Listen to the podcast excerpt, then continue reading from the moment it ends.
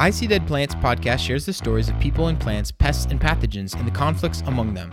Join us as we speak to the folks who are helping the rest of us live healthier, more productive lives through pest management research. We strive to make science accessible. I See Dead Plants is created by the Crop Protection Network and hosted by Ed Zaworski. The Crop Protection Network is a product of land grant universities. And I'm joined today by Andrew Penney, Dr. Andrew Penney. My apologies. I worked with Andrew for a long time. I got to get used to calling him Dr. Andrew Penney, who is a technical agron- agronomist. And uh, first off, just Andrew, what is a technical agronomist? What do you do at your job? Yeah, so I, am the uh, technical agronomist for Bayer Crop Science, and uh, be, being the technical agronomist, you know, we're the the, the go-to source for information regarding anything crop production, whether it's you know herbicides, fungicides, uh, just you know general just general crop production. So good deal. All right, so jumping right into it, we're going to be talking about Andrew's PhD research and his uh, publication, which is titled Comparison of Aerial and Ground Sprayer Fungicide Application Technologies on Canopy Coverage, Disease Severity, Lodging, and Yield of Corn. So, before we jump in and we start grilling Andrew about what he did and how he did it, uh, I want to lay down a little bit of background info on, you know, we're, we're talking about fungicides here. And a lot of people might know or have an idea of what a fungicide is just based on the context of the name of fungicide. It's something that kills something, right? So the def the Oxford Dictionary definition of a pesticide, right, which a fungicide is a pesticide, is that it's a substance used for destroying insects or other organisms harmful to cultivated plants or to animals. Uh, to further break down the word, the suffix "icide," which you find in fungicide, insecticide, herbicide, "icide" as that suffix means kill, to kill or killer, right? So these are all things that are killing undesirables or pests, right? So, like I said, we have fungicides, insecticides, herbicides, nematicides, rodenticides, a lot of different things, uh, just like I said, for killing these undesirable pests. In this case, we're talking about fungi. So, fungi are a complicated organism and they're all over the place. So, I think before becoming a microbiologist and plant pathologist, I would have thought of fungi as mushrooms in the woods on a rotten log or maybe the mold growing on the ceiling in my bathroom. And you know those those are types of fungi but there's a lot of other fungi. And uh, generally speaking, you know, fungi are composed of thread-like organisms called mycelia, and these mycelia can spread through soil, plant matter, uh, human or animal tissue. So, uh, like I said, so there's there's lots of fungi, and they interact with different things like dead plant material, or maybe humans or animals. And in this case, we're talking about fungi that are parasitic of live plants they can infect different parts of a plant in this case. We're talking about corn, right? So um, it's important to remember that uh, these fungi can infect different parts of the plant, and where we're attacking them can be different. It's also too important to know that they can be applied in many different ways. So, spraying, uh, drenching the soil, coating a seed before it's even planted are all, all ways that we can apply a fungicide. And there's different ways that a fungicide can attack a, a, a fungus. And I like to, so the two main ways would be a contact fungicide or a systemic fungicide. And I like to uh, relate this back to human medicine if I can. And a contact fungicide uh, as the name suggests, would be something that's coming into contact with a fungus and killing it. So I like to liken this to an ointment on somebody's skin. If they've got a rash, you apply an ointment, that's a contact drug there. Versus, let's say somebody's got something going on in their in their guts, and a doctor recommends that they take an antibiotic to clear that up. So this is something that they're going to ingest. It's going to get into their bloodstream. It's going to go through their entire body, and this is something that's more systemic. Um, and then uh, lastly, so just some, some facts to lay out here before we get into Andrew's research about fungicides in corn. So, interestingly, over the past uh, 10 years, there's been a pretty big uptick in the use of fungicides. So, between 2010 and 2018, fungicide use uh, on, a per, on a per acre basis increased from 8% to 17% over eight years. So, there's a lot more fungicides being used. And uh, another, you know, fun fact, or not fun fact, just a fact in general, uh, it was estimated that between 2012 and 2018, there was a 3%, 3.6%, sorry, loss in corn yield due to fungal pathogens. So, with all of that information, um, we want to ask Andrew here, you know, uh, currently, if you go out to any cornfield or, or, or soybean field for that matter, a crop production field, like what is the most common way that fungicides are, are being applied and used in the field?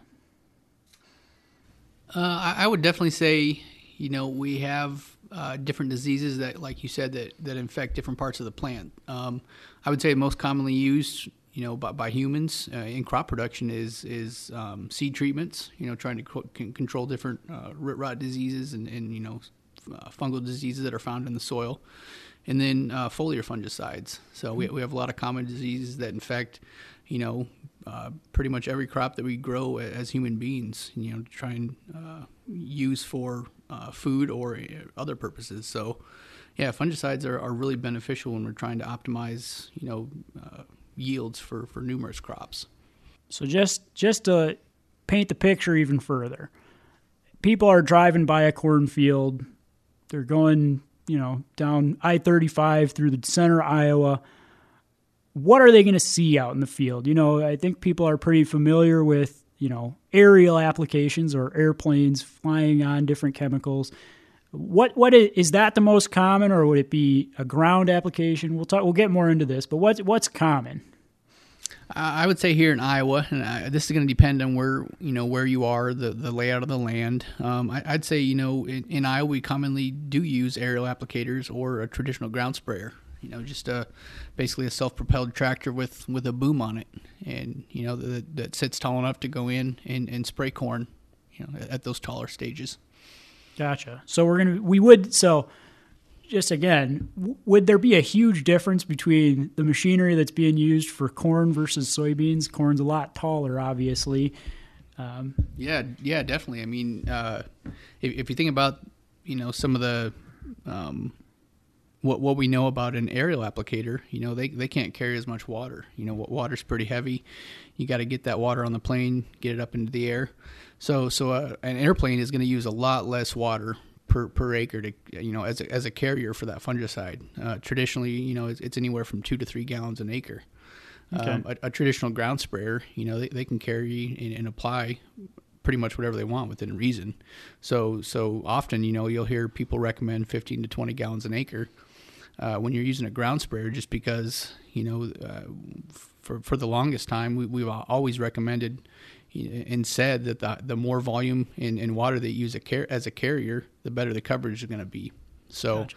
so there is a huge difference in, in the the volume of water that we use as a carrier. You know, when we're looking at an aerial applicator versus a ground sprayer. Gotcha, gotcha, gotcha. Well, with that kind of background information, uh, I say let's jump into the into the research. We're going to dissect in a few minutes here what Andrew has uh, spent time studying over the course of years. Um, I can see some pain in his eyes as I look across the table. Horrible flashbacks. so, uh, you know, just in general, tell us about your study. Tell us what the goal of the research was you know what was your hypothesis were you correct let's let's let's break down the whole whole paper here and uh and talk about it. Yeah you bet. So so with this paper so we we got uh, we were kind of focused on two different areas um, and, and on this paper um, we, we, were really looking at how coverage uh, impacts disease management. And so you know, like I discussed earlier, we have uh, an airplane that uses two to three gallons an acre versus a ground sprayer that uses, you know, anywhere from 10 to 20. And so, uh, I, I, guess, too, to address, you know, that uh, one of the, um, you know, something you got to deal with when you're when you're dealing with the ground sprayer is, you know, the more water you use, the more often that grower has to reload, and, and that can be time consuming for not only loading but, you know, getting the water to the field. And so, and I take it, it on the other hand you have a lot more water with the ground sprayer, but the aerial application probably costs quite a bit more. Correct. What are, what are the pros and cons of the two? Yeah, so I, I mean that that depends on where you go. So I mean, I think if you're hiring a ground sprayer out or hiring a, an airplane, um, you know, I think they're going to be similar in cost. You're going to have some differences. Um, you know, the, the airplane might be a little bit more expensive in, in certain spots. Um, and and then too, if you own your own ground sprayer, you know that's going to cost you a lot less, obviously too. So that's something to consider. But but at the end of the day, you know, I think what we were really out to answer is is there a difference in disease management if you're using 20 gallons an acre of water and getting really good coverage versus an, an airplane that only applies two to three gallons an acre and, and getting minimal coverage. But at the same time you know that that coverage difference you know you're going to have a lot more co- uh, highly concentrated fungicide. You know that active ingredient is going to be a lot more concentrated in that two to three gallons per acre versus the 10 to 20 so Gotcha. there were some unknowns and, and and you know entering into this the hypothesis you know I'd, I'd been around this stuff long enough that i was kind of sold that you know if, if we have better coverage we use more gallons per acre you're going to get better disease control. And so that, that was kind of my hypothesis going into this. You know i, I thought that the ground sprayer uh, and, and i guess with that too we also used uh, a traditional ground sprayer with just you know over the top um, nozzles spraying down into the canopy, but we also used uh, 360 Yields new undercover sprayers. And so, talk tell me about that because I know Yeah. that this is going to be a thing that we should dissect for listeners.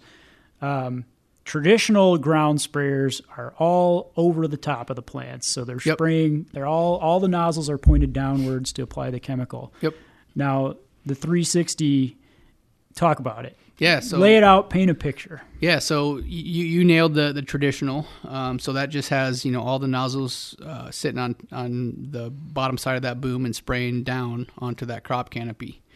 Uh, with 360 Yields, new undercover sprayers, um, those actually uh, connect to the boom and they hang down uh, in, in, into that crop canopy and they have a, a little unit that hangs down at about the, the level of an ear you know ear height Okay. and that, that unit has uh, three nozzles on it and so these nozzles spray to the side and up and so the the over you know the, the goal of this uh, you know the goal of the company and i guess the goal of this product was to increase coverage because again going back to what we thought you know the better the coverage the better the efficacy of the fungicide Right. so, um, so, so these undercover units, you have, uh, you know, these units hanging down in the in the crop canopy, spraying at all angles to the side and up, and then you also have uh, one uh, for each row, one nozzle at the top of that boom spraying down. So you're kind of hitting it from all angles Right. and and so um, again, just better coverage than than than the airplane, just because of the increased gallons per acre, but also you know better coverage than just a traditional sprayer because you got those nozzles hanging down in the crop canopy, spraying at all angles. Right. And, you know, as we talked about earlier, there's a lot of different fungal diseases or, you know, agents that can cause disease on, on these corn plants. The lesions or the affected areas by the disease isn't always at the top of the plant. Yeah. So it kind of makes sense that you would want to test. Well, hey, what if we hit the whole entire plant versus just spraying downward? And you can imagine that the top leaves of the canopy are taking up a lot of this either aerial application or traditional application. So, Yeah, and and I, I think with that too, you know, uh, to to insert some crop physiology in here, we we know that that ear leaf on the corn plant is the you know the biggest contributor of of assimilate supply to that ear, and so you know that's that's always a focus of of growers and agronomists is to keep that ear leaf healthy, just because we know that, and so uh, you it's know an indicator of Yeah. possible Yep. yield yield problems. Right. Absolutely, you know, but with that too, the upper leaves. If you look at everything from the ear leaf up as a whole, you know, you're you're getting 85 to 90 percent of all assimilate produced you know, from the upper canopy that goes into that ear. So, knowing that, you know, it's it's vital to take care of that ear or manage that ear leaf. Um, but and, and then you, you factor in one of the more common diseases that we have here in Iowa, which is gray leaf spot. Yep. You know, that always starts from the lower canopy and works works its way up. So if, if we can have a disease like that where we suppress it, you know, manage it enough where it doesn't reach that ear leaf, um, on top of managing diseases that may come in over the top, such as northern corn leaf blight, um, you know, it, it's kind of a win-win. Check out cropprotectionnetwork.org for the latest extension resources on field crop pest management. Identify pest issues, train using scouting tools, and discover strategies for keeping crops healthy. So there's that's that's a really great background into why they wanted to test what they wanted to test. So yeah, so so what, what we did uh, to, to answer this, so we got ourselves a Hagie. Uh, we equipped it with uh, you know we use the traditional boom with with sprayers uh, spraying over the top down onto the canopy. Uh, we also equipped that same sprayer with the undercover units, so we could just simply hit a switch and and uh, uh, use those undercover sprayers. Uh, and then we also hired a, a aerial applicator to come in and apply a fungicide on strips of, of, of the field that we were in. So. Uh, I think one of the the biggest things that I accomplished, uh, which which is a huge deal to me, because you know, back in my retail days and dealing with uh, fungicides, you know, it's it's hard to get them to come in and spray when you want. And so when I was doing this research, I had all of our three treatments of, of fungicides applied within two hours. So that, that was a pretty big ordeal right there because, you know, anytime you're, you're looking at fungicide response or, or anything like that, you know, it's always good to reduce the amount of variability or, or variables. And so we had all of our fungicides applied with within that two hour window. You sprayed with three different methods. You had the aerial, the ground, and the undercover with the ground traditional at Yep. the same time. Yep. Uh, you measured these with the wettable spray cards. You also had the fluorescent dyes, so you were seeing where all of this stuff landed for all three of those types of applications. Yes. Yep. That's pretty. That's pretty much the. That's a good summary, That's, right? that's a good summary for that. So, all right, now the the drum roll, right? what everybody has been waiting for. hopefully, hopefully, all everybody listening has been waiting for this moment of well, what happened? So, so after spending uh, some time in in years, uh, you know, collecting this data, um, running running the statistics, and you know, just really diving deeper into it, um, you know, uh, what what we found was that the aerial application for the on farm trials and the undercover and traditional had had very similar, um, and and really you know, it wasn't statistically different. So, I- so I'm just, you know, it was similar uh, disease management. So, despite the uh, airplane, you know, only uh, using two and a half gallons, which is what we used for for this research, um, two and a half gallons versus our our sprayers for the undercover and traditional using 20 gallons, disease severity was was very similar throughout the entire canopy. So, so I mean, I mean, tied tied back to the results. So, so really, at the end of the day, there there was really no yield difference between the aerial and the ground sprayer, both traditional and our undercover, and the no difference in the sense of uh, yield potential yield increases Okay. due to you know con- managing disease, Mm-hmm. and and also there was there was really no difference in um, disease disease severity. Gotcha. So so throughout the process, you know, after these applications were made, um, we went out and took disease severity notes for each disease within Which- within each treatment. if if I can just you know shed some light for everybody, this is one of the most fun things to do in usually uh, late July, early August when it's really nice and hot out, hot and humid here in Iowa, and uh, you're wading through corn samples or corn leaves. They're cutting you up. Yeah. So so yeah, we took disease severity notes so we could monitor the progression of, of any disease, whether it's you know southern rust, common rust, northern corn leaf blight, uh, gray leaf spot, you know all the stuff we commonly see here in Iowa for the most part. So we, we were able to track uh, progression from the time of application to physiological maturity, and you know uh, again going back to some make you know giving a good summary for this research, um, we we really didn't have a difference in uh, disease severity at, at the end of the growing season between the three treatments. So, so What that about- was that was kind of the big key takeaway. What about between untreated or something that because you guys had a control right that Yeah. uh, yep. that you didn't apply any fungicides to Yep. Yeah. So, and with that too, you know, comparing the three treatments to the control, um, in in in all these situations, the the fungicides for for all three treatments um, reduce disease severity um, with with our key diseases on, on the treated plants con- compared to the control.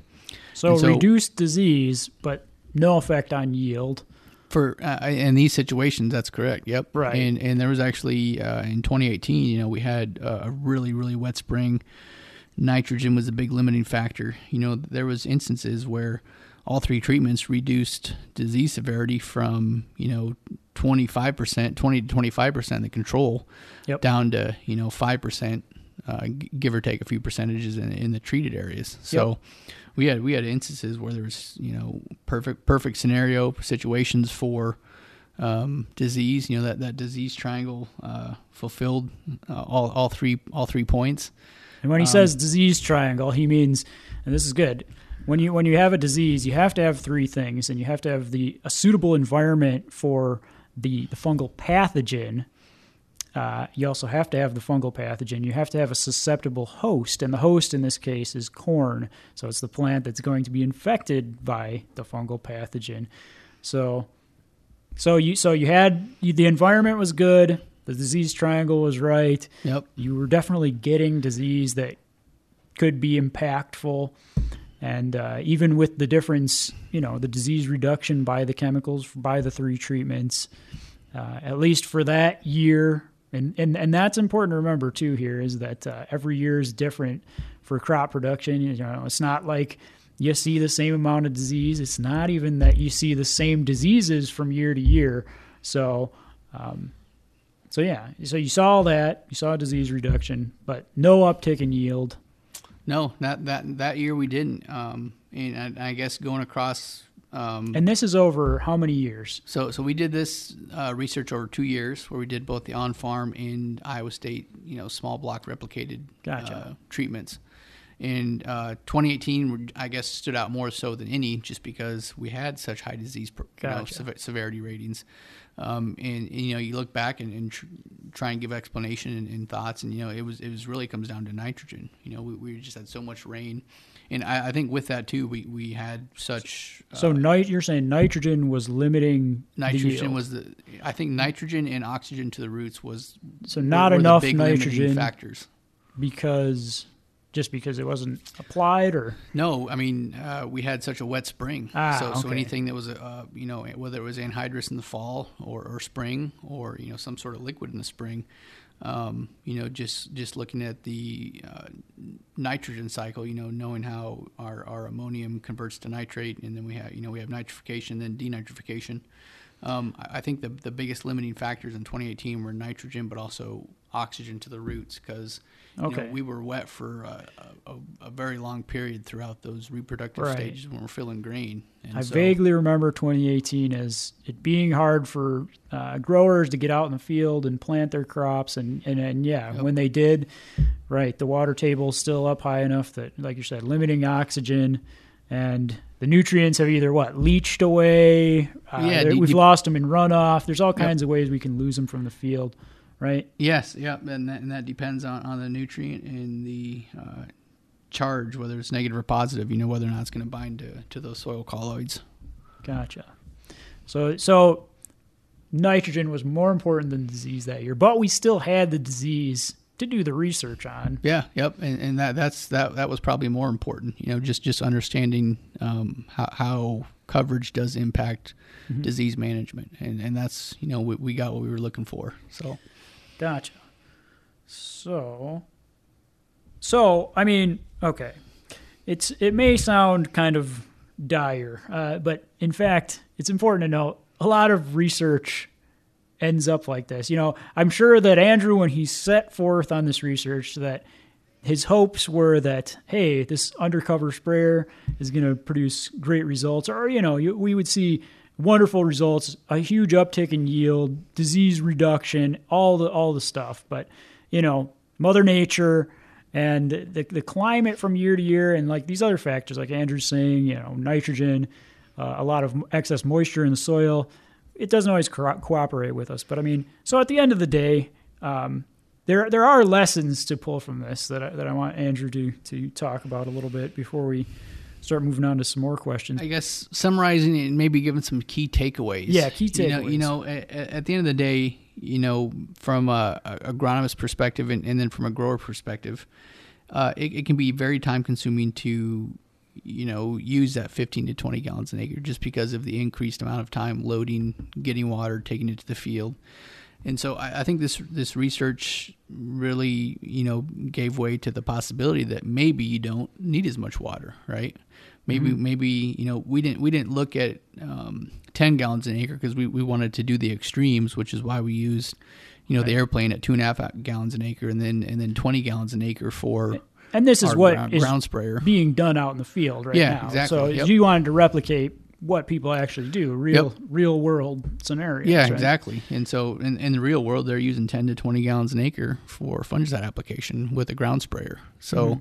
we wanted to take that to the extreme just to get a good comparison for, for our coverage data and then, and then fungicide efficacy. So, but I mean, look, looking at our results, you know, that, that tells me that maybe, and, and again, this, this would need to be confirmed with, with someone comparing maybe 10 gallons an acre to 20 gallons an acre. Right. So if you were going to continue research, let's say in a scenario where you want to be a student forever, nobody wants that. Let's be honest. Uh, no, but you know, if you wanted to remain a grad student forever and you were to continue on this research, like th- this is kind of what you're getting at, right? Like, Yeah, yeah. I, th- I think maybe just uh, I, I'd probably do away with maybe the, the undercover sprayer and, and then uh, look at uh, an airplane. You know, using that two and a half gallons per acre.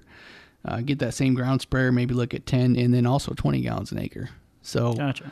so I think yeah, that, that would give more validity, maybe, and, and confirm the, the fact that we could go in there with, with less gallons per acre and, and get the same efficacy. So again, we're just speculating here, but but let me pose a scenario to you. So so what so if we were to reduce the amount of water, right, that we need to to apply these chemicals for the ground sprayer, like what advantage does that give a grower? Or what Yeah. would it give a grower? We don't know because it hasn't been tested. But Well, that definitely give them more more time, right? So Uh-huh. the the more times you got to stop that sprayer to load water, you know that that time is money, especially when when you're looking at the amount of days that you can spray, whether it's herbicides, especially, uh, but but also fungicides. You know, is it too windy? Is it right. just certain conditions uh, throughout the day, and, and finding that perfect time. Uh, if you do hit that window, you know you want to be you want to be spraying. So oh, so there's a potential that they could go out and spray for longer with the same right? I yeah, essentially just be less less stops. So Right. you know, if you can just load, uh, if you're spraying ten gallons an acre, and you're you know you got a tank that holds two thousand gallons, you know you, you divide that out versus uh, Yeah. ten gallons an acre versus twenty. You know that's that's twice as many stops or, or stops and stops and fills. And I suppose you're going to save money on your water bill too, right? I mean, I mean, we're talking on a per acre basis. I mean, you know, a lot of guys are spraying what two or three hundred acres for a Uh, field, or maybe more. What's what's the average size field? Yeah, I, mean around here there's lots there's 40s, there's uh, some eight, lots of 80s, and then and then some you know 120 to 160 acre fields. So right. So Um, do you the know, math. I'm not. that gonna- out. Yeah, you Yeah. multiply that out to how many fields a grower may have of corn. You know, it, it, it adds up.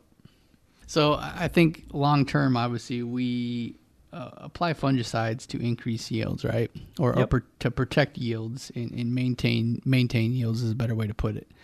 Um, I, I think as we continue to increase our, our population and our, our need for foods and, and just overall increase in, in crop production, you know, the, the more we know about uh, how these plants respond to our, our fungicide application, our, our pesticides appli applications in general, you know, the, the better off we'll, we will be at, at increasing our our food production.